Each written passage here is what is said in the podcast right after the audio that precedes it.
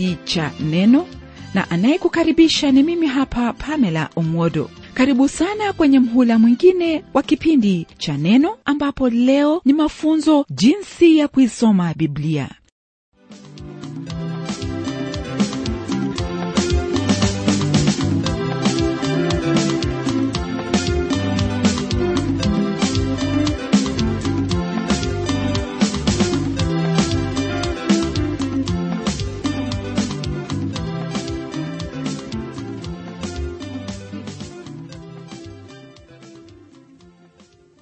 namshukuru mungu ambaye ametupa wasaa huu wa kuendelea kuyafahamu hayo ambayo yahusu biblia na pia kujua jinsi ya kulisoma neno hili ambalo ni la kipekee yani neno la mungu. Kwenye kipindi kilichopita kwa pamoja tuliona na kutazama jinsi ambavyo biblia ni kitabu cha kipekee ambacho kutokana na hali yake ni vyema wewe ambaye watafuta kweli kukijaribu na jawabu langu kwako ni hili ya kuwa baada ya kufanya uchunguzi wako wa kila namna utajua kwamba hukukosea hata kidogo kutafuta kweli kwenye kitabu hiki. Leo hii tuendelea kuona jinsi ambavyo kwa hakika kitabu hiki ni cha kipekee ambacho huwezi kukilinganisha na vitabu vinginevyo vya imani yoyote ile. Mambo ambayo tutayazingatia ni kuhusu maneno ya unabii ambao ulitabiriwa na sasa umetimia au wasubiria kutimia. Kisha tutaona ushahidi kutokana na maarifa ya mambo ya kale au akioloji katika lugha hiyo ya kimombo. Pamoja na hili nitagusia habari za historia iwapo kuna hilo ambalo lafanya biblia kuwa kitabu cha kutegemewa katika madai yake kuwa ni neno la mungu historia ni mojawapo. Ushahidi huu yaani historia ambayo inatangulia nayo ni lazima kufanyiwa ukaguzi na uchunguzi kama historia nyingineyo. Hii nikiwa na maana ya maandishi yoyote yale ambayo yatajwa kuwa historia. Kuna mambo matatu ambayo yahusu ukaguzi wa kitabu chochote kinachokuwa na dai hilo la kuwa ni historia nayo na yahusu habari zilizomo kwenye maandishi yale na wakati ambapo ziliandikwa kisha kuna huo ushahidi wa ndani kutoka kwenye kitabu hicho na ushahidi wa nje yani huo ambao hauhusiki na maandishi yale ila yashuhudia kuhusu hayo yaliyomo kwenye maandishi yale. Jaribio la kwanza ambalo ni ushuhuda uliomo katika maandiko yajumuisha jinsi ambavyo maandiko hayo yaliwafikia hao wasomao. Kwa lugha nyingine pasipo ya maandishi ya hapo mwanzo je maandiko yale yangeweza kutegemewa? Wasomi wengi ambao wamesoma maandishi ya kale ya biblia baada ya kusoma maandishi yale ambayo ni zaidi ya laki moja elfu hamsini wameafikiana ya kuwa maandiko yale yanena mamoja. Hakuna kitabu chochote katika historia ambacho mwanzo wake ni wazi tena wa kueleweka kabisa isipokuwa biblia. Na kwa hili ewe ndugu mkristo waweza kushika biblia kwenye mkono wako na kusema bila woga ya kuwa ni neno la mungu ambalo limekufikia toka kizazi hata kingine pamoja na hili ni kwamba kuna hao waliokuwa mashahidi wa matukio yaliyotendeka. Hawa ndiyo natajia kuwa ni ushuhuda wa ndani ya kitabu hiki au maandishi haya. Hii ni kama vile twasoma kwenye kitabu cha luka sura ya kwanza aya ya kwanza hadi hiyo ya tatu. Kisha unapogeukia kwenye kitabu cha petro wa pili sura hiyo ya kwanza aya ya 16 fuatiza kwenye kitabu cha waraka wa kwanza wa yohana sura ya kwanza aya ya tatu. Kisha kile kitabu cha matendo ya mitume sura ya pili aya ya 22 na kwenye injili ya yohana sura ya 19 aya ya 35 halafu hiyo injili ya luka tena sura ya tatu aya ya kwanza na hicho kitabu cha matendo ya mitume sura ya 26 aya ya 24 hadi 26 unaposoma maandiko hayo utapata kwamba watumishi wa mungu katika nyakati zao waliwahimiza wapendwa kwa kuambia wakumbuke ushuhuda wa mashahidi wa hiyo kweli kama vile walivyowashuhudia. Na kwa taarifa yako kufikia leo hakuna kitabu au maandishi yoyote ambayo yamepatikana ya kubatilisha hilo ambalo lipo katika biblia. Hayo ambayo yamepatikana ni ya kuthibitisha ya kuwa kile kitabu ulicho nacho yani biblia ni kitabu cha kutegemewa katika kila hali. Baada ya kuona hayo nataka sasa tutazame ushuhuda wa maandiko mengine ambayo yalikuwepo au yashuhudia kitabu hiki cha kipekee ambacho ni biblia. Kuna huyu aitwaye yusibia mwanahistoria aliyesema kuhusu mmoja kwa jina papia ambaye alisema haya. Mzee alisema hivi pia marko ambaye alikuwa mfasiri au mfafanuzi wa petro aliandika kila jambo kama vile petro alivyomwagiza na hili alifanya kwa uangalifu ikiwa ni hayo ambayo kristo aliyanena au kutenda. Hili alifanya hivyo kwa kuwa hakuwa mmoja wa hao walioambatana na kristo pamoja na hili kuna wale ambao waliwarithi mitume nao walishuhudia kwa njia moja au nyingine kuhusu maandiko ambayo yapo sasa hivi. Pia kuna mwanahistoria mmoja aitwaye yosifa ambaye aliandika mengi yanayoshuhudia habari nyingi zilizomo katika biblia. Huyu ni mmoja wa wengi ambao kuna nakala zao zinazoshuhudia mengi kuhusu matukio yaliyokuwako jambo ambalo latufahamisha zaidi kuwa kwa hakika biblia ni kitabu cha kipekee. Kisha kuna huo ushahidi kwa biblia ambayo yatokana na maarifa ya mambo ya zamani. Miongoni mwa mamia ya mambo ambayo yamepatikana ya zamani nataka kugusia yale ambayo yahusu agano la kale. Swali ambalo watu wengi wamekuwa nalo ni kwamba je musa alipokea habari hizi kutoka kwa mungu kuandika vile vitabu vya kwanza tano? Au aliandika tu maneno ambayo tayari yalikuwepo? Kuna wengi ambao wamedai kwamba musa hakuandika vitabu hivyo vya kwanza kwenye biblia. Hata walizidi kuongezea kwamba wakati ambapo musa aliishi hapakuwepo na hali ya kujua kuandika au kusoma. Lakini hawa ambao walikuwa wakipinga haya siku ya leo wamenyamaza kimya kwa kuwa kuna mengi ambayo yamevumbuliwa kutokana na hayo maarifa ya mambo ya zamani. Uvumbuzi ambao nataka kunena habari zake utatusaidia kujua na kujibu swali hili. Wakati ambapo mji wa ninawi ulifukuliwa maktaba ya mfalme aliyeitwa ashurbanipal wa ashuru ilipatikana mfalme huyu alitawala kati ya mwaka wa 668 hadi mwaka wa 626 miongoni mwa maandishi yaliyokuwa yameandikwa kwenye vibao vilivyotumiwa wakati ule vibao sita ni habari za kumbwa kwa ulimwengu kwa siku sita na kupumzika kwa siku moja. Watu wale wa babeli pia walikuwa na habari zinazokaribiana na hizi kuhusu uumbaji. Kuna habari zaidi kuhusu gharika na jinsi mvua ilivyonyea nchi na kuna habari za mwanadamu kuishi katika umoja mbele ya kutawanyika katika ulimwengu na hata kuna habari za kuanguka kwa nyuta za yeriko. Wengi wa hao ambao wamekuwa katika mstari wa mbele kupinga neno la mungu wamejikuta mahali pagumu kwa kuwa uvumbuzi wa mambo kama haya kwa kutumia maarifa ya zamani umewaacha hoi. Naomba nikupe mfano wa hayo ambayo watu hao walikuwa wamesema hapo awali. Kwa habari ya abrahamu kumwokoa mpwa wake lutu kama vile ilivyo kwenye kitabu cha mwanzo sura ya 14 wao walishikilia kwamba yote hayo ni hadithi za kubuniwa. Kwanza kabisa walidai kuwa wafalme ambao watajwa pale hawakuwepo wala katika historia hawapatikani. Jambo la pili ndugu msikilizaji ni kwamba kuna wale ambao walikataa uwezekano wa mfalme wa babeli kumtumikia mfalme wa elamu na la tatu likiwa kwamba hawakukubaliana hata kidogo ya kuwa wale watumwa wa abrahamu wangeliweza kuwashinda jeshi la hao wafalme wanne. Lakini maarifa na utaalamu kuhusu mambo ya kale imewakemea kabisa kwani baadhi ya majina ya hao wafalme yamejulikana. Pia kuna ushahidi kwamba mfalme wa babeli alimtumikia mfalme wa elamu. Pia kuna ushahidi kwamba mfalme wa babeli alimtumikia mfalme wa elamu wakati huo. Isitoshe kuna mnara ambao ulipatikana uliokuwa na michoro iliyoonyesha kwamba kuna kabila moja ambayo ilikuwa ikidhibiti uasi wa namna fulani. Abrahamu alikuwa na uwezo wa kutenda mambo hayo yote kwa kuwa mungu alikuwa pamoja naye. Kwa miongo nyingi kuna wapinzani wa biblia ambao wamesema kwamba wahiti ni watu ambao walibuniwa kwenye agano la kale. Sababu yao ilikuwa kwamba hakuna lolote lililokuwa likionyesha ya kuwa kulikuwepo na watu kama wale. Ila kwenye mwaka wa 1911 na huo mwaka uliofuatia profesa mmoja kwa jina la hugo alipata vibao vya kuandikia vilivyofukuliwa kwenye sehemu ambayo ilikuwa makao makuu ya hao wahiti. Ushahidi huo na kwamba wahiti ni watu waliokuwepo sasa umehifadhiwa vyema. Rafiki yangu sema habari za mungu kuhifadhi neno lake nawe utaona kwenye biblia. Hata kwa habari za sulemani kuwa na farasi elfu ilikuwa jambo la tashwishi kwa hao wapinzani wa neno la mungu.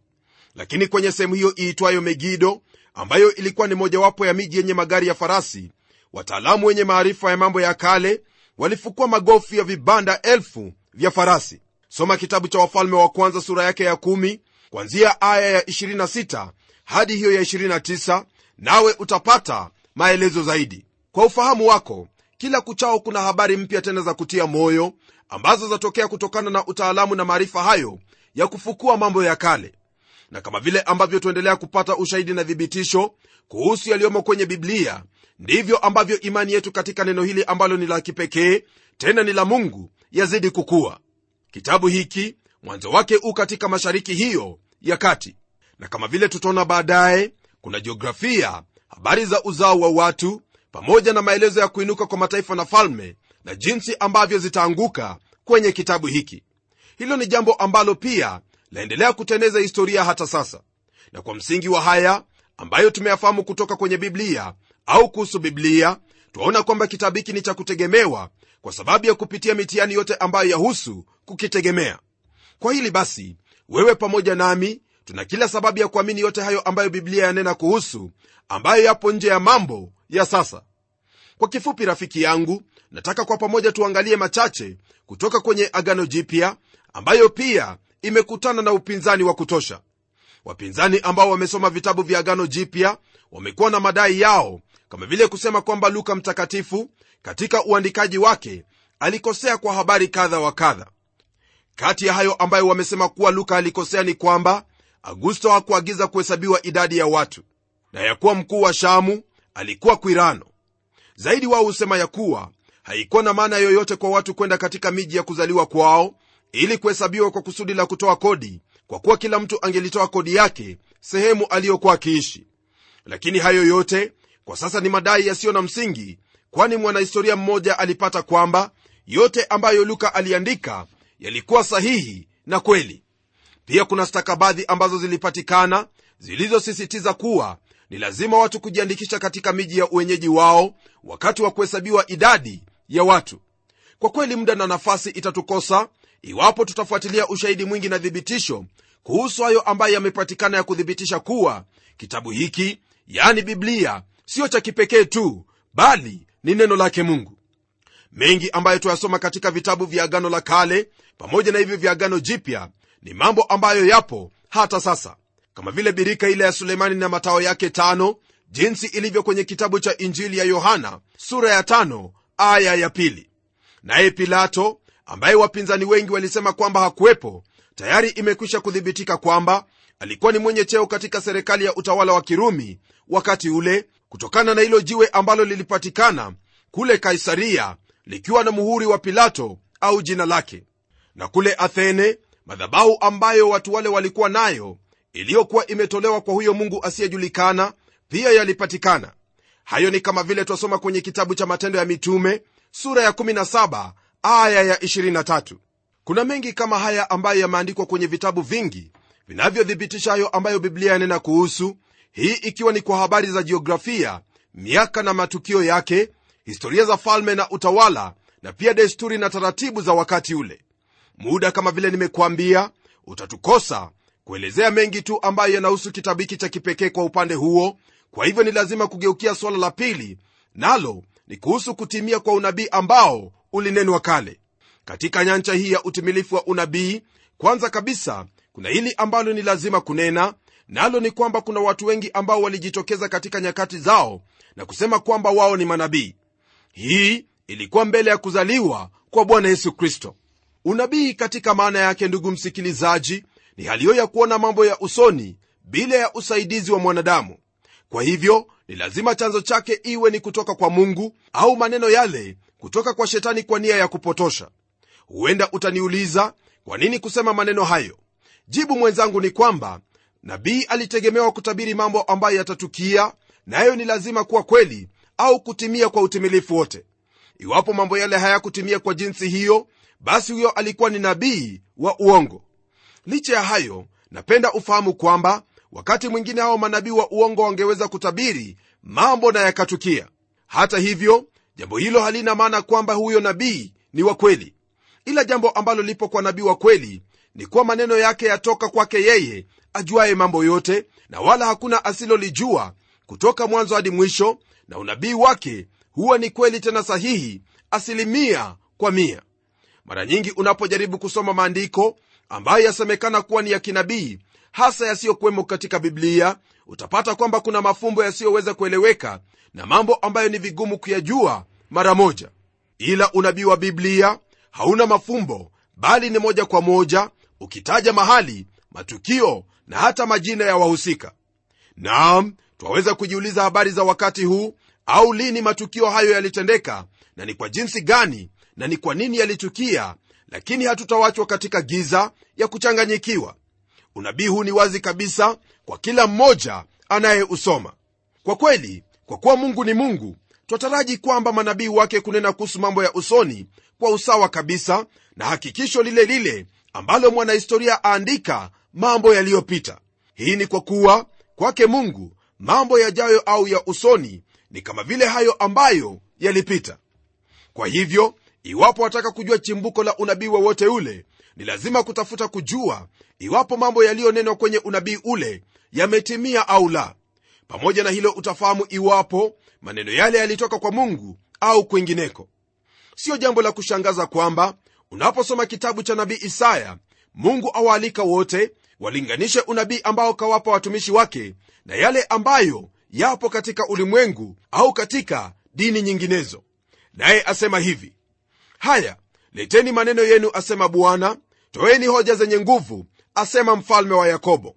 Wayatangaze na kutujulisha yatakayokuwa watuonyeshe mambo ya zamani ni mambo gani tupate kuyatia moyoni tukajue mwisho wake au wamdhihirishie yatakayotokea baadaye.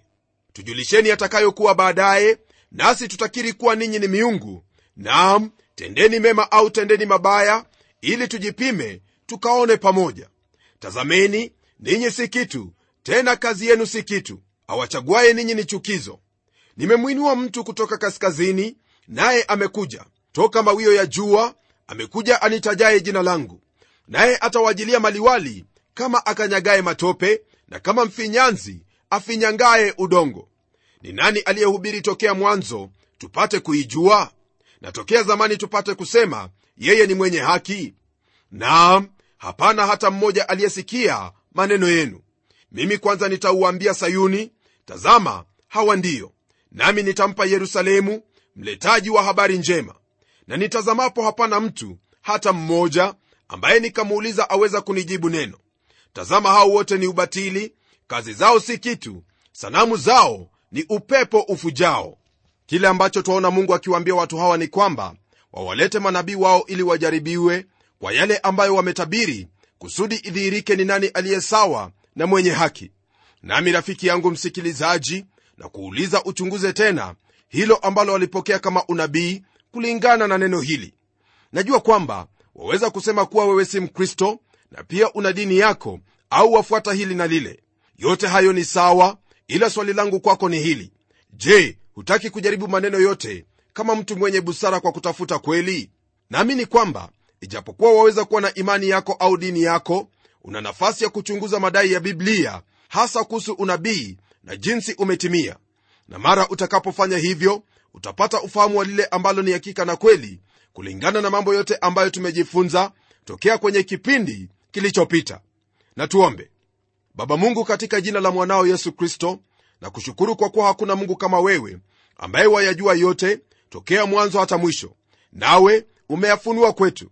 Tazama bwana leo hii tumeendelea kufahamu na kujifunza kuhusu ushahidi ambao wathibitisha kitabu hiki kuwa ni neno lako neno la kutegemewa katika kila hali.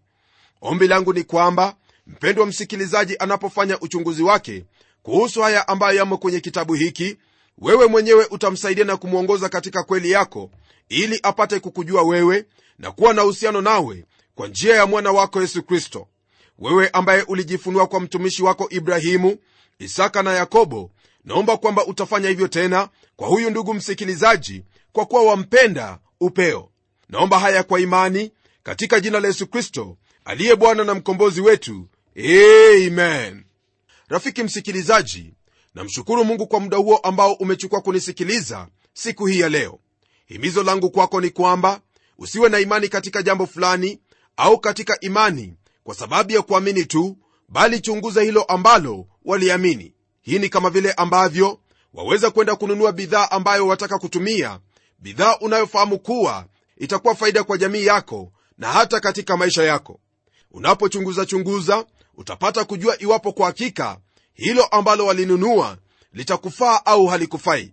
Na iwapo hivyo ndivyo utafanya kuhusu mambo ya kawaida habari gani kuhusu haya mambo ya imani mambo ambayo ni ya umilele? Na huo na huo ndio mwaliko ambao mungu akuitia yaani umchunguze katika maneno yake ambayo ameyanena kwa njia nyingi hasa katika biblia. Tutakapokutana tena kwenye kipindi kijacho tutazingatia mifano ya unabii ambayo tayari imetimia. Usikose kuungana nami wakati huo. Mimi ni mchungaji wako jofre wanjala munialo na neno litaendelea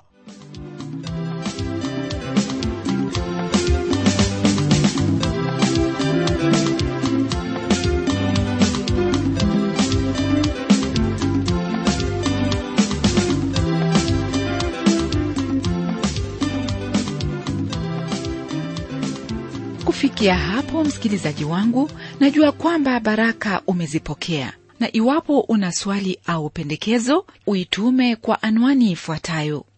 Transworld radio sanduku la posta ni 21514 nairobi. Kisha uandike code namba ambayo ni 00505 kenya. Nitarudia tena. Transworld radio sanduku la posta ni 21 514 Nairobi, kisha uandike code namba ambayo ni 00505 Kenya. Hebu tukutane tena kwenye kipindi kijacho kwa mibaraka zaidi. Ni mimi mtayarishi wa kipindi hiki Pamela Omodo nikikuaga kwa heri na neno litaendelea.